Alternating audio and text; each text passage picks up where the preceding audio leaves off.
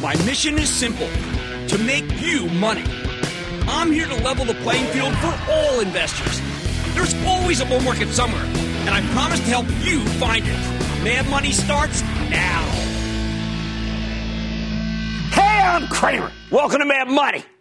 Welcome to Cramerica. I've been one of my friends just trying to make you some money. My job, not just to entertain you, but to educate, teach, contest. Call me, 1 800 743 CBC, or tweet me at Jim Cramer. This market is not a dog. You can't tell it to stay. You can't tell it to roll over. You can't get it to fetch. Yet somehow people keep imagining that there's discipline to the process, that the action follows clear patterns. For example, when you get a spike in infections, the averages are supposed to get clobbered. And that's exactly what happened Friday. Monday, whole new ball game. Dow surging 580 points. S&P gaining 1.47%. Nasdaq advancing 1.20%. The bulls look at the spiking number of COVID cases next to the not spiking number of fatalities. And they figure we've made real progress fighting this disease. So it makes sense to buy stocks into any kind of weakness. Buy, buy, buy! Buy, buy, buy! Buy, buy, buy! We almost got back to even on the Dow from Friday because mortality rates look like they're dropping. Of course, they're buying the recovery stocks now, not the stay at home stocks because of that. The Cramer COVID index lagged today for simple reason. If you believe the spike infections uh, simply isn't an issue, well, you want to bail on the COVID stocks. I think that's a bogus argument. Too many states are gradually shutting down again. To write this off is no big deal. More on the index later in the show. So, what really happened today? Let's go over some of the key parts of this. What's the confluence? First, we have a reason that can actually be time stamped that turned around the market. This market was taking a header this morning. And then we got a truly incredible pending home sales number. I mean, nobody was really looking for anything special, but it was up 44.3% in May. That is outstanding. At this point, pending home sales are only down 5% year to date in one of the greatest recessions we've ever seen. It was a broad based resurgence, up 44% in the Northeast, 37% in the Midwest, 43% in the South, and it's down 56% in the West. That is pent up demand, coupled with an unexpected level of resilience, could balance sheets. Second, there was an incredible bounce in some important stocks. On Friday, Nike got trashed after a so so quarter where the company was stuck with a lot of excess inventory and weak gross margins. I thought it would sell off again for second day, given the disappointment that had been the way this market worked. Nope. People can't resist. It's just too good a company. After Nike plunged from 101 to 93 on Friday, they smelled a bargain. It's all about the recovery of digital and the strength that's developing as economies around the world reopen. The future's not the past. Rallies $2.20. Same goes for Facebook. Boy, all day today, all anyone could talk about was that they're finished, right? I mean, got Pancake Friday after a bunch of high profile advertisers pulled their business, citing a number of controversies where the company refused to crack down on some ugly stuff. Verizon, Unilever, Starbucks, they're all leaving Facebook. So the stock gets slammed from 235 down to 216. Today, though, the buyers came back when it hit the 207 level and then roared to 220. When investors realized this won't even ding the numbers, at least not according to JP Morgan, which did very good work on this. The rebound was stunning. I know Mark Zuckerberg's a lightning rod for controversy, but he's got a great business. More than 8 million advertisers. Do you know the consumer packaged goods companies, frankly, haven't moved that aggressively into Facebook's universe? That's why it's not going to be dinged so bad. What else? Goldman Sachs boosted Southwest Airlines, symbol love, with a rare double upgrade. Why? They think Southwest will be the first to launch a major comeback. We know that there are a ton of retail investors who are eager to buy the airlines on even a hint of good news. So they look up, they, they took up the entire group today, along with, of course, their uh, doppelgangers, the cruise lines. Uh, if you have to an airline, it's Southwest. Third, it looks like Boeing 737 MAX might finally get out of the FAA doghouse. They're testing the plane for safety. There's a chance it might be flying again by year end. I know that Phil LeBeau had a piece on later this evening saying that they completed day one of the test. So far, so good. Uh, you, look, we expect that maybe this plane comes around the same time we get a vaccine. Air travel can bounce back. Boeing was a big part of today's game, but there's more to come. As Boeing goes, so goes Honeywell and General Electric. They have huge aerospace exposure. We've got Honeywell on the show later today. They're changing their stripes. Fourth, remember there's a rotation going on because we're clearly doing a better job of protecting high risk populations from the virus in this latest leg of the pandemic. I think we'll probably see uh, still significant uptick in deaths eventually. Remember, those numbers lag a few weeks behind new cases, but in terms of the mortality rate, it's not going to be as bad as the original outbreak in the Northeast, and that is terrific news. This rotation spurred buying in a host of industries that had been given the market, given the, the back of this market's hand Defense, I like L3 Harris. Remember, we had him on recently. Autos, I like AutoNation and Tesla. Tesla doesn't quit. Healthcare, I like Centene, been big lagger. Retail, it's Costco, TJX, and Dollar Tree, but the buying was indiscriminate. Fifth positive, the banks were able to rebound despite the Fed's not so hot stress test results we got last Thursday. I am worried about the banks. Tonight, Wells Fargo announced it's going to trim its dividend. But on days when they can rally, it's fabulous for the market. More on that later. Six, nobody cared about Chesapeake Energy filing for bankruptcy. A lot of people would have thought this would have turned the whole market upside down. We all knew it was coming, though. Meanwhile, the price of crude finished strong, allowing the oil producers with good balance sheets to rally. I think Conoco, Phillips, and Chevron. Finally, there's the seasonal trade.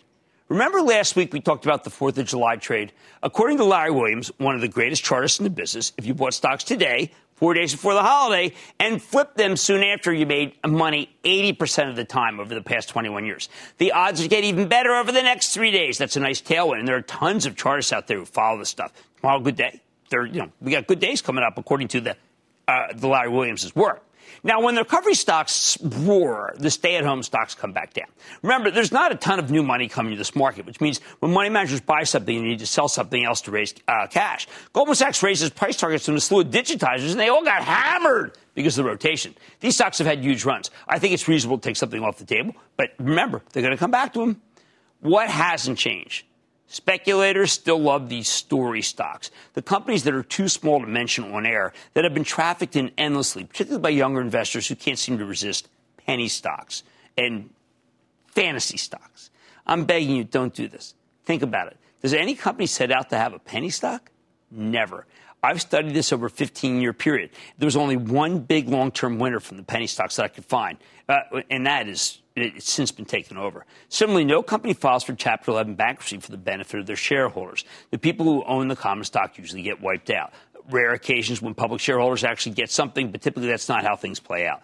That's why I think it's a mistake to play around with stocks like Hertz or Chesapeake. The odds are you'll be wiped out. If you need action, so to speak, go buy a good semiconductor company. Go buy an AMD. Go buy an NVIDIA or Micron, which just reported a great number uh, this evening. And I've got the uh, Sanjay Mehrotra on the as CEO tomorrow of Micron on Squawk on the Street. Listen, I get to appeal these single digit stocks, people. I am a big believer in informed speculation. I'm the only one on TV who is, but that's not what we're seeing. Lots of younger investors have apparently taken some of their $1,200 and gambled it with the stock market, in part because the casinos are closed and there are no games to bet on. It's all about one thing day trading. You pick the right stock, you get someone to take you out of it, you're a hero. I day traded with the best of them for, for years. I like day trading but I always knew the companies very well, and I don't talk about day trading on this show. I hate to see uninformed speculation, and that's what we're seeing now. The buyers have to abandon things that don't work. These companies, some of these companies barely exist. Instead, move on to higher quality businesses with much more legitimate prospects. Unfortunately, I don't see that happening anytime soon. In fact, I'm seeing the opposite. Please do some homework. How's the company doing? Do you even know what it does? How much money does it lose? What's its track record? Come on! The bottom line, we had a lot of encouraging signs today, but keep in mind that this market loves veering from one extreme to the other. Friday felt like the end of the world. Today feels like we're out of the woods. Tomorrow, who the heck knows? Let's go to Dick in Florida, please. Dick. Jim, hey, uh, lumber's gone up 20% on the futures market the last few weeks. Do you think Weyerhaeuser's a good buy at this time? Um, no, I, I think it should have been a good buy. I think it should have been done better. I think it executed poorly. I think the discontinuation of the dividend was a shocker and very disappointing. Let's go to Dan in California, please. Dan. Mr. Cramer, you've made my dad and I great money over the last couple of years. Oh, so thank you. Thank you very much. Last week, thanks to you. When this when this company went public two years ago, you compared it to Fitbit or GoPro and warned us not to buy a hardware maker that could be commoditized by Amazon or Google. Since that time, Sonos has grown 20% a year, is cash flow positive, and today boasts a sticky install base of over 10 million households who, on average, own three devices.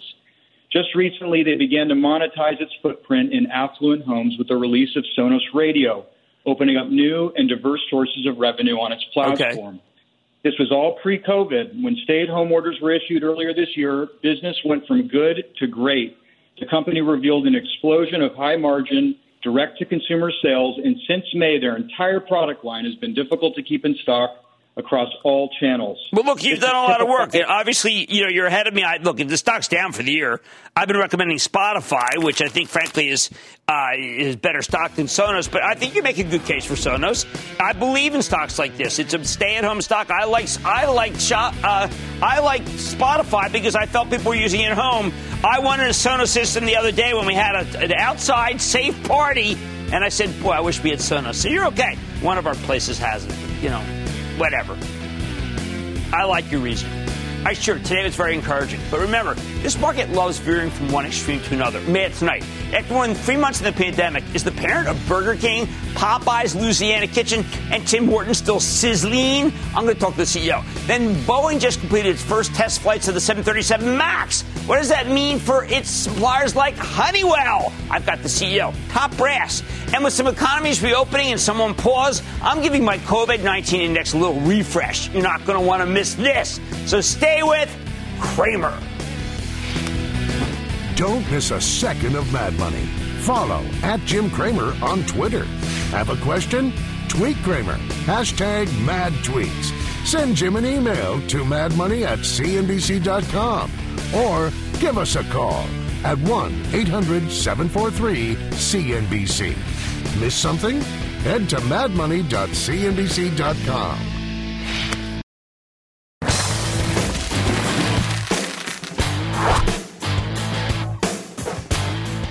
What are we supposed to do with the stock of Honeywell? Here's an incredibly well run company that was a huge winner before COVID came along. Honeywell spun off its transportation climate control businesses as separate companies, focusing on aerospace, specialty materials. I thought it was a brilliant move. Then the pandemic hit and tanked their key end markets. The stock got crushed in February and March for rebounding as part of an Awaken America rally. But once the recovery thesis was called into question, Honeywell pulled back hard from its recent highs. I don't think it's understood. This is a tricky situation. Honeywell has a lot of exposure to aerospace, non-residential construction, two areas that have been hit, hard. So how does a company with great management navigate its way through these troubled waters? Well, it adapts. Let's take a closer look with Darius Adamczyk. He's the chairman and CEO of Honeywell to get a better sense of how his company's doing and the new direction of where it's headed. Mr. Adamczyk, welcome back to Mad Money.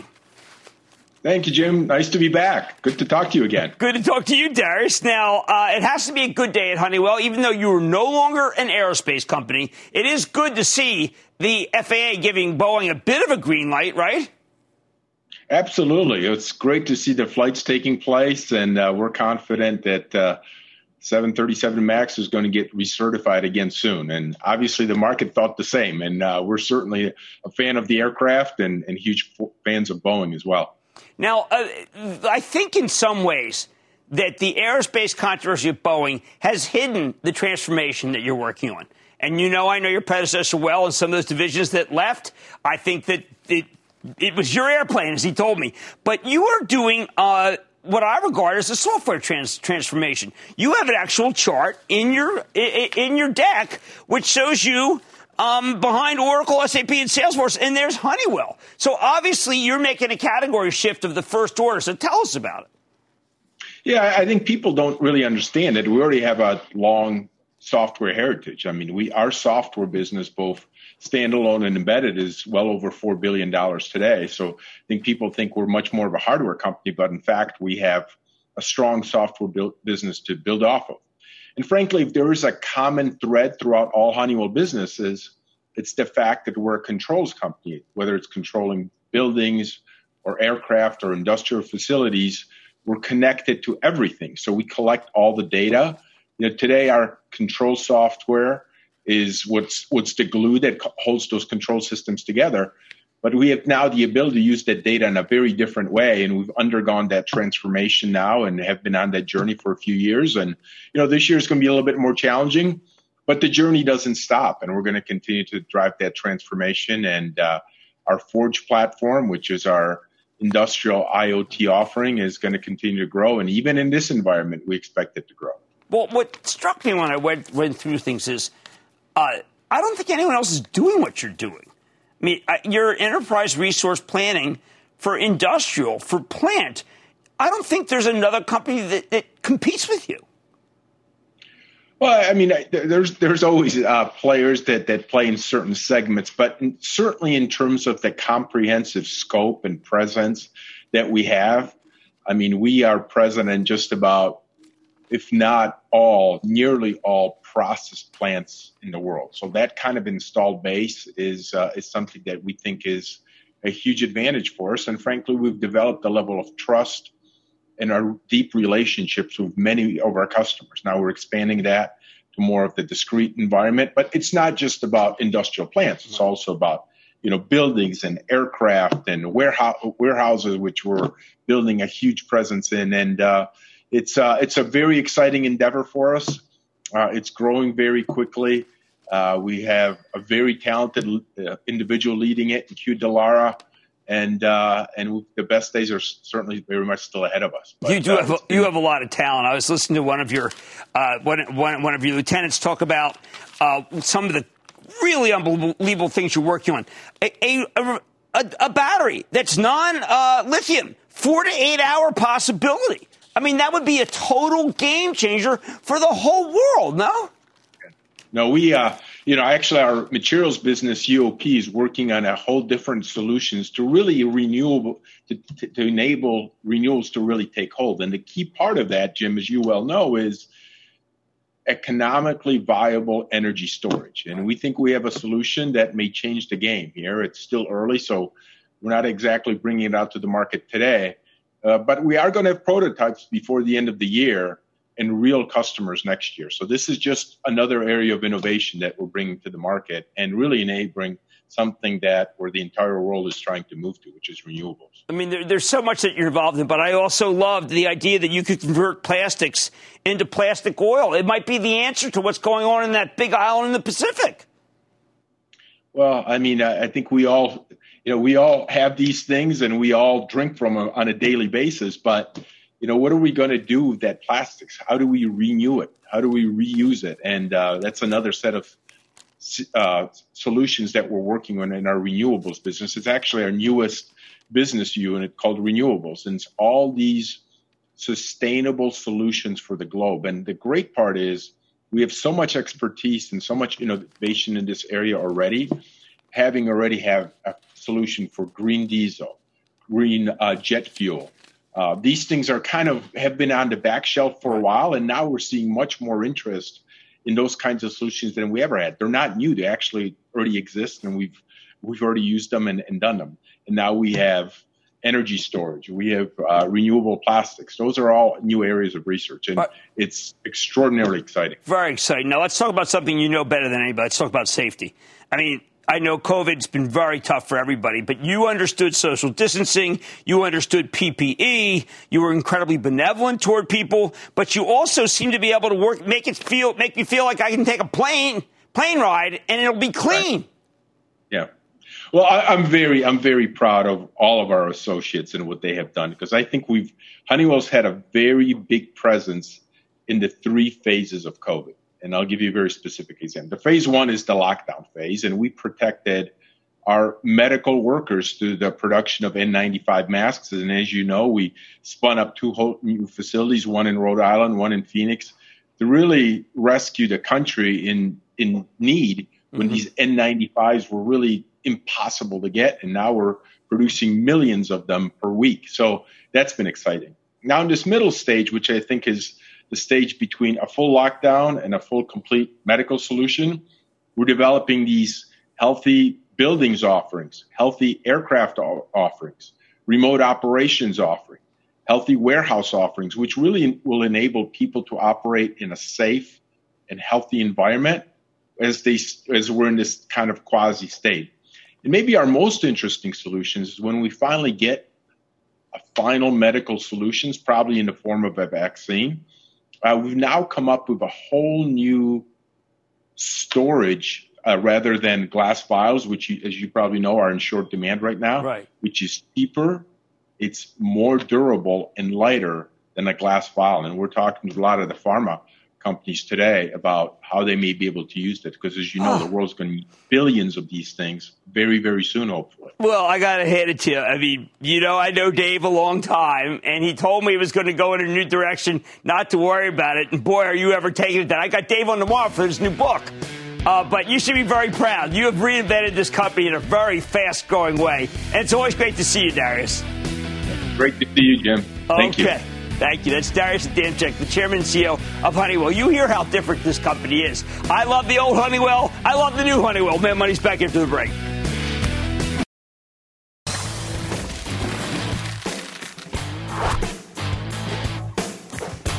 Today's rally in the recovery stocks, you got to remember that some of these stories are a lot more substantial than others. On the one hand, there are generally trouble, say, in some of the airlines, definitely the cruise lines. I really don't think they're worth the risk, although don't tell that to some of the riskier retail investors. On the other hand, you've got a company like Restaurant Brands, the parent of Burger King. Popeye's Louisiana Kitchen, you know, a longtime favorite of ours, and Tim Hortons, which just published a 100 day letter outlining where the company stands after more than three months of pandemic. Turns out they're in very good shape. And even if COVID case start, starts spiking again, these are the kind of chains that can do just fine subsisting on takeout. So let's take a closer look with Jose Cil. He's the CEO of Restaurant Brands. You get a better sense of how his company's holding up and what the future looks like for this quick serve industry. Mr. Cil, welcome to Mad Money.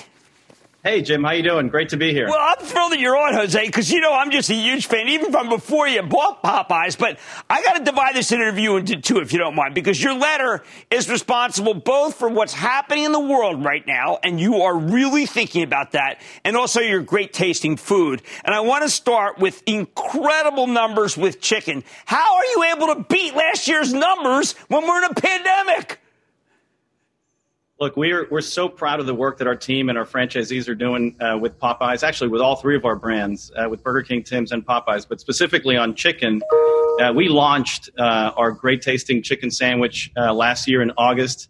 Then, as you well know, we had to pull it back uh, because of a number of challenges, including supply.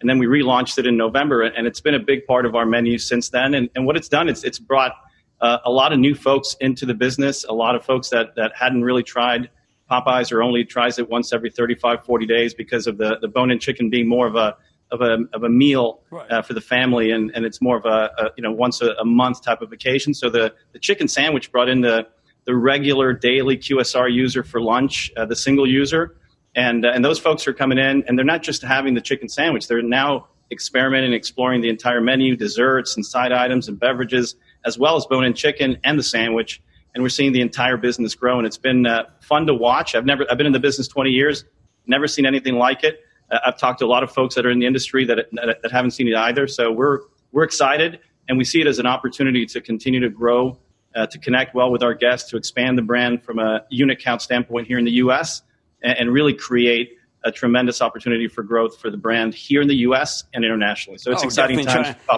Classic innovation and we try to we forget how often you can be in an industry that people think there's nothing new and you instead you crush it in the meantime burger king not just because my wife says you got much better fries than McDonald's and putting it right out there, but the Burger King numbers are very strong after uh, a, a, challenging time in the last few months.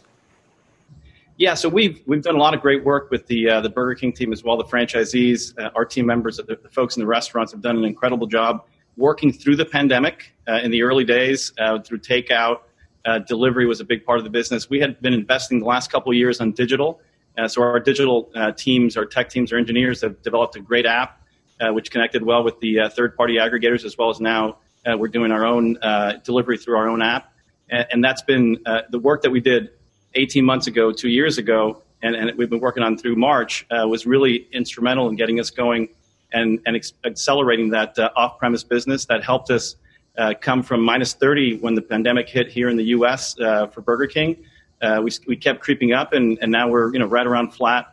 Uh, which is a, a, good place to be, not where we want to be long term. We think we can grow this business in the U.S.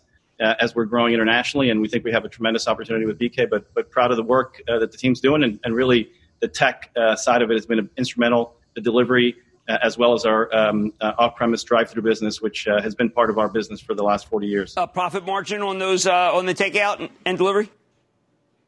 Profit margins are, are, are getting better all the time. Okay. So the, the, delivery in particular with third parties, we, we see that uh, there's an opportunity for improvements there. Um, we've, we've been working with the aggregators, the third party uh, delivery companies. And so it's, it's gotten better all the time. And, and it's a, a highly incremental business because uh, you, you, typically see it coming through uh, at dinner or late night, uh, which is an area where, where we have room for growth. So the incrementality plus the improving uh, margins is a, is a win-win for the franchisees. Yeah, it definitely travels well too. Uh, we had Impossible on last week. uh, loves you guys. Uh, I know that's got to be a different uh, line. It must be very hard to make, but there should be demand, or else you wouldn't be showing it. Yeah, we have. We're doing well with Impossible. We've had it in since August of, uh, of last year. We tested it for quite some time. We, we kicked it off and, and, and launched it in uh, in St. Louis back in uh, in April of 19. Uh, created quite a stir. Uh, and and and since we've had it in the restaurants full time since uh, since about August, mid August thereabouts, it's been highly incremental as well, bringing in new guests. we, we've seen more women come in to try that, that that product, and it's created a lot more incrementality for us we, we think it's a platform that has room for growth for, for quite some time. And, uh, and we continue to, to invest media behind it, uh, digital as well, uh, to create trial and, and get people to, to, to come in and, and, try the amazing product. It tastes great. It's hard to distinguish. I'm, I'm a big Whopper fan right. over the years. And now I pivoted to uh, to the Impossible uh, at least a couple times a week because it tastes so so good and, uh, and hard to distinguish. I switched yeah. too. I, I mean, I, I, know it's GMO. My kids don't like don't like that, but I switch. I love your Impossible Burger. I think it's fantastic. All right, so let's talk about some of this other stuff because you addressed this head on. I wish more companies were doing what you did. You talked about the change in tone that you needed in advertising. You talked about taking the colors and flavors and preservatives that are artificial out of the Whopper. You talked about social justice at the workplace. Why are you doing this, and why shouldn't more people do it? Look, we're, Jim, we're doing this because it's important to our teams. Um, it's important to our franchisees. It's important to our guests. Uh, the things we're doing around sustainability and, and making progress on, on cleaning our ingredients and, and the Whopper being 100% clean. Uh, and we're working on the rest of our menu as well for Burger King, doing the same with, the, with uh, uh Popeyes and, and Tim Hortons as well. Uh, it's important to our guests. So it's not, it's not that someone here cook this idea up in a, in a laboratory or in, a, in an R&D uh, facility and say, we need to do this and, and then move on. It's really important to our guest. And ultimately, we're a brand-led company. Uh, ultimately, what drives uh, our direction and our priorities is what the guest is looking for. And this is really important to them. They want transparency. They want provenance. They want great tasting food that's also real and authentic. And so that was important for us. And we, uh, we kicked off our restaurant brands for good in December. Uh, and now we're talking uh, more about it. We've uh, we've got the platform laid out in our website, and, and we'll, there's going to be a lot of cool news coming out on on that for Burger King uh, coming up soon. We've done the same with Tim Hortons and Popeyes uh, with packaging and, and, other components. So that's important for us. And as it relates to to diversity and inclusion, uh, again, our perspective, my perspective is that that to create the type of, of company we want to create, which is a company that builds the most loved restaurant brands in the world, you've got to have great teams, teams that are engaged, teams that are connected, and, and really want to be part of something much bigger than them. And having a diverse uh, perspective and a, a, diverse set of views in the team makes us better, makes us uh, stronger, and, and as a result, we put that front and center uh, of our uh, game plan and our priorities uh, for the company.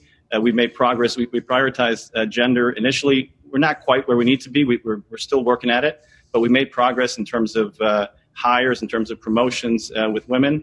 Uh, and now we're, we're uh, prioritizing race and, and, and LGBTQ and, and, others. So we, we think it's important for us as a company to do the right thing because it's going to make us better and stronger, and that's why we're, we're focusing on it. You bet it is. I'm so glad that you're a leader at this. Others should listen to you, sir. And it's funny because, as, as we often see, when you do the right thing, you also do well by shareholders. Thank you so much to Jose Cil, CEO of Restaurant Brands International QSR. Great to meet you, sir. I appreciate it. It's great to meet you. You should read this 100 day letter. It's about what's really important in life, in business, and in good taste tasting food. Dead Money's back after the break.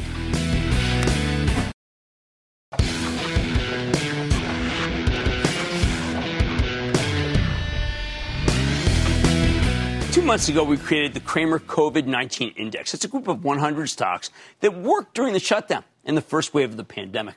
A month ago, we updated the index, and I told you to hang on to some COVID stocks, even though the virus seemed to be on the ropes and the economy was rapidly improving. Well, now we got a fresh outbreaks throughout the Sunbelt, with new cases higher than at any point during the first wave. Huge states like Texas and Florida have started shutting down again. And that means the Cramer COVID 19 index is back, even as it got hammered today as part of what I think will be a short lived rotation back into the recovery place that could continue tomorrow. We had really good numbers from Xilinx and we had really good numbers from Micron. I wish it hadn't come to this, but you played with the hand you're dealt. And that hand's pretty straightforward. Since we adjusted the index a little over a month ago, it rallied 6.4%. Meanwhile, the Dow, it's up uh, 4.6. S&P's only up 3.3%. NASDAQ Composite and NASDAQ 100, though, both rallied 5.8. Russell 2000, small cap index, has also underperformed of late, although it got some good mojo today. 4.8% of the same period.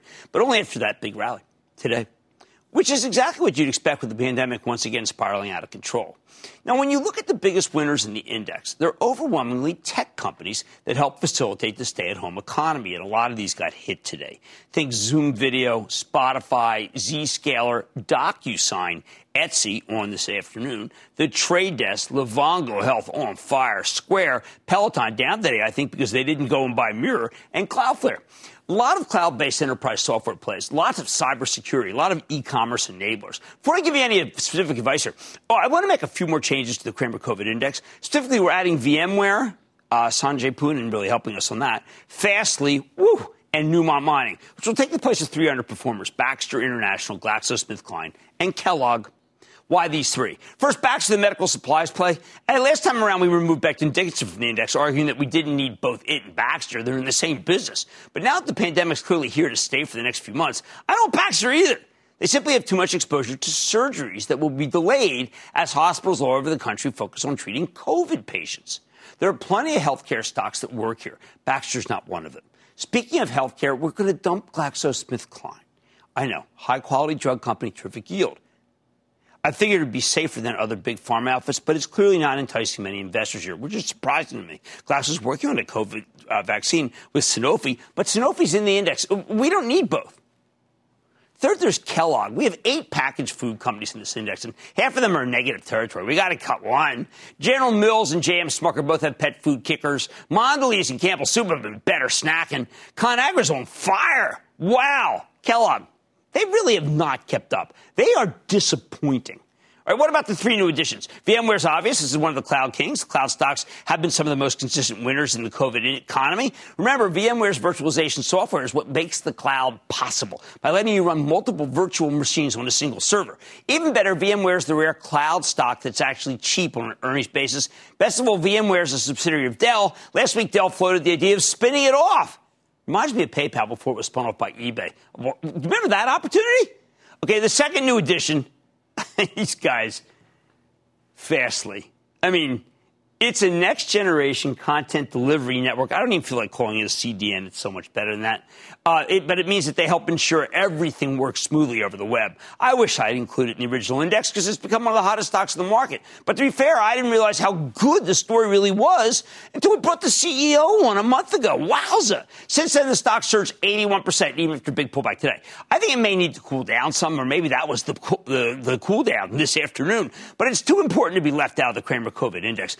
They, they power Shopify, the New York Times, Stripe, among some other great customers. Really good reading, by the way, if you go to see some of the stuff they're up to. Third, with the virus resurgent in many states going back into partial lockdown, we need some more insurance against economic chaos. And the best insurance policy is gold, which brings me to Newmont, the miner created by the merger of Goldcorp with the old Newmont. We just spoke to CEO Tom Palmer two weeks ago. He laid out a conservative strategy that should allow Newmont to keep winning, whether or not gold prices keep roaring. So, with those adjustments out of the way, what are the most enticing stocks in the COVID 19? I know you want this.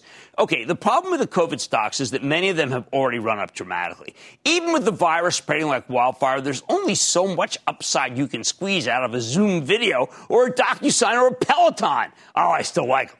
But it's hard for me to recommend putting new money at work at these levels. Instead, this is a good time to pick among the highest quality laggards in the COVID index, the laggards, blue chip stocks that are down over the last couple months because they're just not sexy enough for a market that's fallen in love with speculation and Robinhood trackers and people coming in from out of our business and saying, hey, listen, stocks only go up. As the virus spreads in parts of the country go back into lockdown, I think these beaten down blue chips will start looking more attractive after we get through this rotation, which usually lasts for three days. We are day one. As of this past weekend, there were 28 names in the COVID 19 index that are down since we put this list together in late April.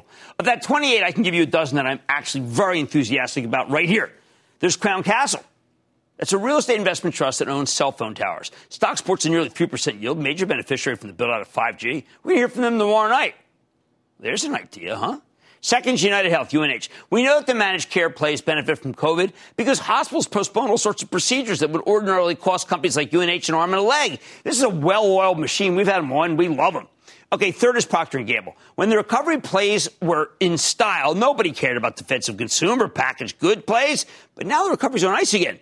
Fourth, Conagra. I mean, these guys, well, I should have put them in to begin with. I mean, remember, the frozen food aisle is dominated by them, the millennials love them. States end up shutting down their restaurants. Hey, Jersey, we were just going to open our, our restaurants inside. Uh-uh. Kibosh. Conagra. We'll have them on the show tomorrow, too. What a show we have tomorrow. Fifth, how I find out about the show is this stuff. Fifth, Campbell Soup works for the same reason. We spoke to the CEO two weeks ago. What a story. Hey, come on. Get off the. Stop buying Royal Caribbean already. Six, Barrick Gold. You know we like gold here as insurance against economic chaos. Seventh is Verizon, among the worst performers in the index, but it's got an incredible stable business, bountiful 4.5% yield. Another safe haven as COVID cases keep exploding and interest rates are so low. Eighth is Walmart. What is going on? Sam's Club's kicking butt here. There are a handful of retailers that have, that have the scale to survive through this difficult period and take tons of market share from their struggling smaller competitors. Walmart's the best of them, even as his stock has pulled back hard from its highs in mid-April. Best retailer in the world, not named Amazon. I'm telling you, you got to look at this company. Ninth, I cannot believe how out of favor this one's fallen. Even though Xilinx pre-announced a great number today, even though Micron reported a great number tonight, this company's better than all of them. AMD, and it's been treading water for two months. It's almost like you got to send a floaty out for it. AMD has phenomenal processors and graphic chips with exposure to gaming and the data center, taking share from Intel. Stocks now pulled back 15% from its recent highs. This one, that one is a buy. All right, 10, 11, J&J and Pfizer. All right. Okay. These are both high quality drug companies that are worth doubling down on in a more risk averse climate. We don't have that right now. We're all busy buying Norwegian cruise. Finally, there's the worst performer in the index. So this is really incredible. It's Centene, CNC, run by Cramer fave Michael Neidorff. This is a health insurance play that specializes in government sponsored plans. They could lose a lot of business if the Trump administration succeeds in its lawsuit to overturn Obamacare, but they got their bases covered. But honestly, with Biden showing big leads in the poll after, in poll after poll, Centene could be a winner. Bottom line, as the pandemic flares up again, get ready after the industrial uh, rotation ends to circle back to the blue chip COVID stocks that are still way off their highs. That's what offers the best risk reward. I love a rotation. They throw out the good, they buy the bad, and then they change their mind two days later. Mad Money's back after the break. Let me give you a look at what Scott Wapner has tonight. Tonight at 7 p.m. Ahead of this week's jobs report, what the nation's recruiters are seeing when it comes to hiring. Plus, making hotels safer for guests. And are high school sports ready for a comeback? All tonight at 7 p.m. with Scott Wapner.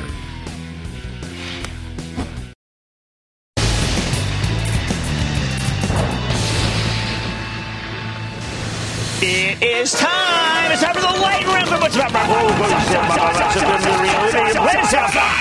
And then the lighting round is over. Are you ready, Ski Dad? Time the lightning round. I'm going to start with Steven, New Jersey. Steven! Hi, Mr. Cramer. Thank you very much for taking my call. You're quite welcome. Um, um, what should I do with Discover Financial Services? Um, I actually prefer Square to it. I prefer PayPal to it. Both of them are better even though both are coming down. How about Craig in Texas? Craig! Booyah, Jim. Booyah. Okay, I've got a decent profit um, in Lockheed Martin. Should I buy more, sell yeah, it? I, look, I think it's Jim Taiclet's coming in there. And James Taiclet made us so much money in American Tower. I am not kidding. Don't you touch that stock other than to buy it. Let's go to David in Texas. David. Jimmy, how are you, sir? I'm doing well. How about you? I'm doing pretty good. You and I are about the same age. We've seen well over 100 Cowboy Eagle games. I want to extend a Norm Snead to Ben Hawkins booyah. Well, I guess. I went to I went to I saw the Cowboys play the Eagles at, at Franklin Field in '64. You had Bob, had Bob Hayes. He caught a pass. He's still running. What's going on? still running.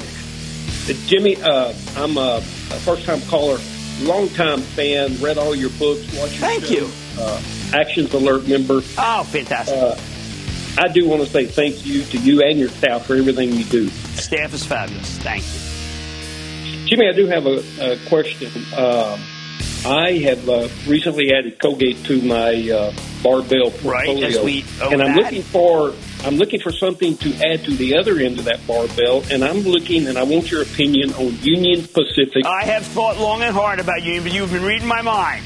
I think Union Pacific should be on the other side of the barbell. It's a great stock.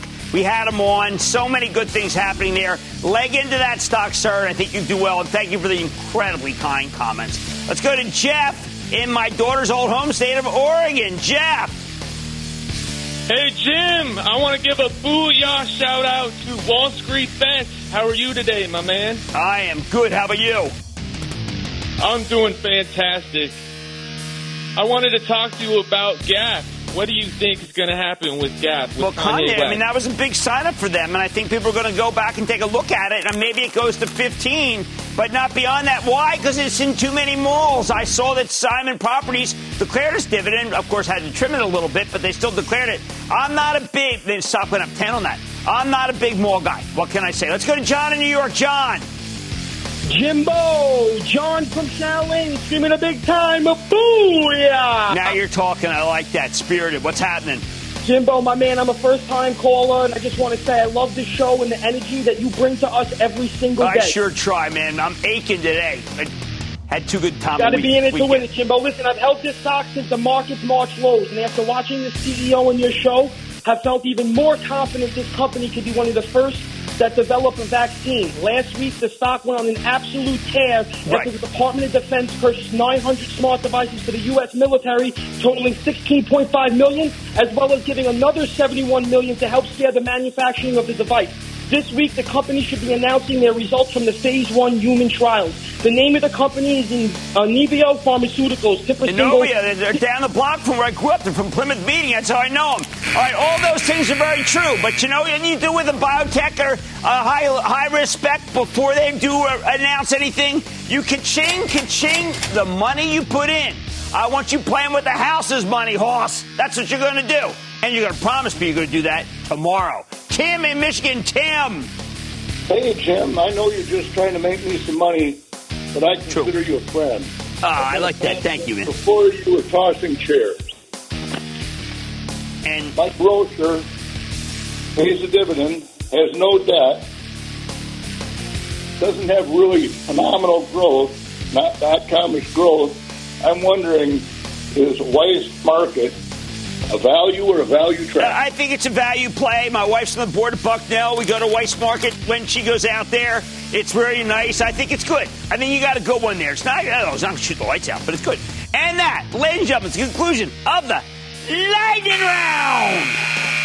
The Lightning Round is sponsored by TD Ameritrade.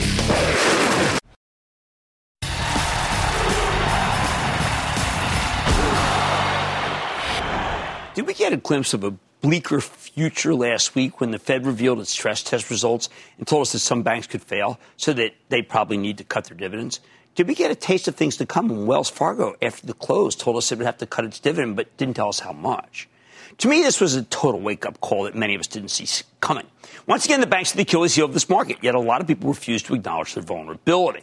Whenever I'm asked why the market's up on a day like today, despite the declining economy or the spike in uh, COVID, I explain there's nothing to do with each other. Almost total disconnect between stocks and the real economy, but that disconnect may not be permanent.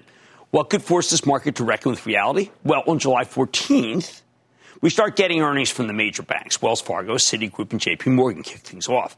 They've had good earnings for ages that's meant absolutely nothing to their stocks. JP Morgan's plunged from 141 to 93. Citigroup's fallen from 83 to 50. Wells has been cut in half, 54 to 25. Although they all traded appreciably lower when the market fell apart in March.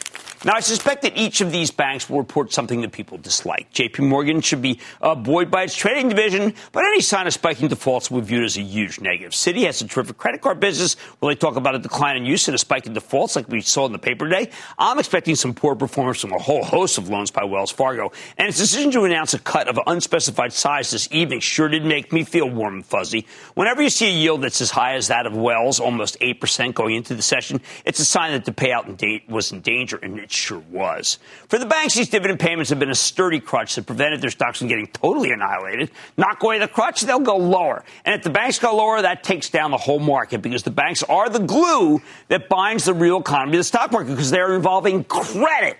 It can't be helped. There's no cordoning off the damage from the financial system if credit goes awry. Why am I so uh, certain these dividends could be at risk even more than we've heard tonight? Because a lot of people can't pay their bills. What happens when you stop paying rent? What happens when you stop making mortgage payments or credit card payments or auto payments? You default and the banks lose money. I think the expanded jobless benefits extra 600 a week have been keeping things afloat. But those benefits expire in a month. If that's allowed to happen, the banks will feel it.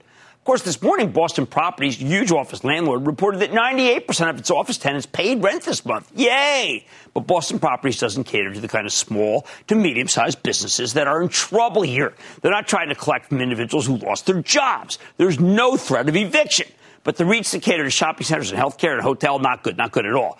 I'm very worried about what the banks will say when they report in a couple of weeks. Maybe the Fed gets fickle and says, we don't really care what you guys say.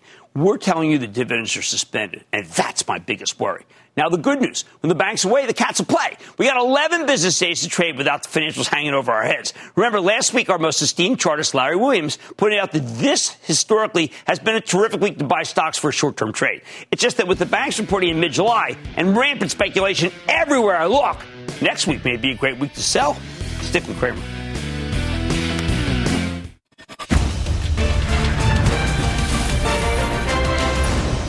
Tomorrow, kick off the trading day with Squawk on the Street.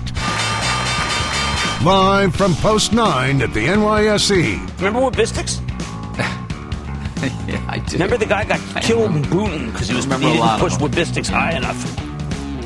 That's a reference to The Sopranos, not real life. Or is that real life?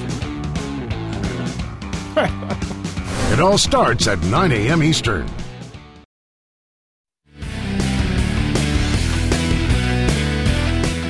Look, after the close tonight, there's a company that was supposed to blow up, so to speak, supposed to disappoint. Micron, Simple MU, you know I like these guys. Instead, they did a great number and also gave you a great forecast and talked about 5G. And I think that's exceptional because 5G is the future. That is going to be good for everybody from Apple to Western Digital to Marvell Technology, NXP, and Skyworks Solutions. I like to say there's always a bull market somewhere, and I promise try to find it just for you right here on Mad Money.